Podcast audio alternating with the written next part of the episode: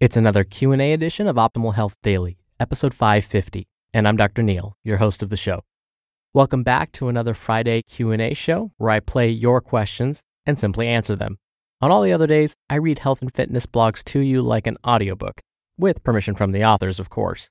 Now, as a reminder, if you've sent me a question and I haven't answered it yet, be sure to stay tuned for something I'm putting together. I'm going to do a Q&A speed round. And what I mean by that is some questions I get asked can be answered really, really quickly. Others, there may not be a whole lot of scientific research to support an answer. So, what I'll do is I'll end up answering a bunch of your questions within one episode. They'll just be shorter answers than what you're used to. So again, if you haven't heard an answer to your question yet, chances are it's going to show up in the Q&A speed round, and I'll give you an exact date on when that's happening soon, so stay tuned for that.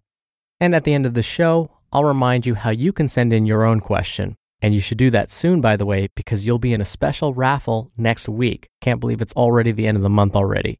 So for now, let's hear today's question and start optimizing your life. Hi, Dr. Neal. I'm curious about kombucha. Um, what are your thoughts on the health benefits of it? Drinking uh, kombucha, making your own kombucha, purchasing kombucha from the store. What exactly is it and what are the benefits of drinking it? Thanks. Thank you for your question, Christina. It's been a while since I've discussed kombucha on this podcast, so I think it's a great time to revisit this topic.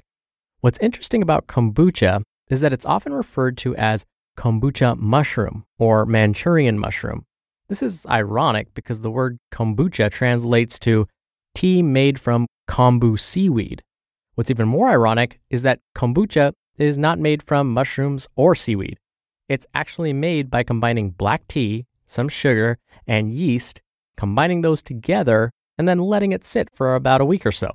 By the end of that week, the hope is you end up with this blob of gelatinous goo. Now, why those ingredients and why let it sit until it forms this not so appetizing gelatinous goo?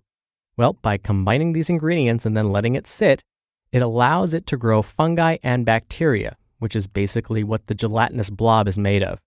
I realize consuming bacteria doesn't really sound all that appetizing, but these are supposed to be beneficial bacteria, bacteria that will actually promote health, not harm it. Now, this process is creating a fermented food. That's basically what's happening. If you've ever had yogurt, sourdough bread, kimchi, or sauerkraut, you've consumed a food that has gone through a similar fermentation process. So, after a week of letting this mixture sit and form its gelatin like blob, you drink it. And again, by doing so, you're hoping to consume those beneficial bacteria found in that gelatinous blob. Now, supposedly, kombucha tea has been around for at least 2,000 years. It was believed that drinking it would cure a number of illnesses. But actual scientific analysis of these claims didn't start happening until the 1930s. Today, some claim that kombucha tea improves digestion, boosts immunity, lowers blood sugar, lowers cholesterol levels, and lots more. Unfortunately, human studies have not found this to be true. Part of the problem is each kombucha tea contains different organisms. So, how can we possibly get an accurate picture of what's going on when we don't really know what we're comparing? Because of this, we really can't say how much kombucha tea we should consume we don't have a safe dosage. So my perspective is always this. If it's not causing harm, then don't stress about it.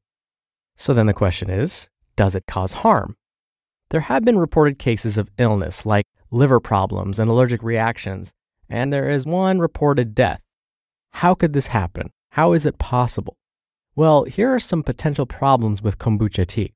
Let's say you were to make a homemade version the type of bacteria and fungi that you'll end up with in your version of the tea is really dependent on what bacteria and fungi are lying around your kitchen. There may be good bacteria, there may be good fungi in your kitchen, or not so good. So, when drinking store bought kombucha tea, the same rule applies. Are they making this stuff in a fairly clean environment, or are they a little loose with their hygiene? So, I'm basically saying that the type of kombucha tea you end up with is really a product of the environment in which you grow it. You also need to be careful about where you store your kombucha tea. There have been reported cases of lead poisoning because folks stored their tea in a ceramic pot, which contained a lead based glaze. glass is usually the safest vessel to grow and store kombucha tea. So the bottom line is this kombucha tea is probably not going to provide many health benefits, if any at all. But if it's not harming you, enjoy it. Just be sure to monitor how you feel after consuming it. To lower your risk for any unintentional side effects, if you're consuming store bought kombucha tea, be sure it's a reputable company. It may not be a bad idea, actually, to do a little bit of research to find out what the company does to ensure the safety of its product.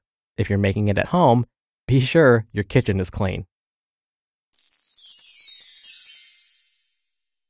Thank you again for the question, Christina. You'll be entered into a very small raffle every month to win a book, and the next raffle is next week. So if you want to be in the raffle, send me a question. Just come by ohdpodcast.com. Look for the section where you can send in your audio question. Or you can do it the old fashioned way and call in your question. The number is 61 I love OHD. Both methods are in this episode's description, which you can find at ohdpodcast.com. All right, that'll do it for this week. I hope you had a wonderful week. Thank you for listening every day. Thank you for being a subscriber. Thank you for sharing the show with someone. Have a wonderful weekend, and I'll be back here on Monday where your optimal life awaits.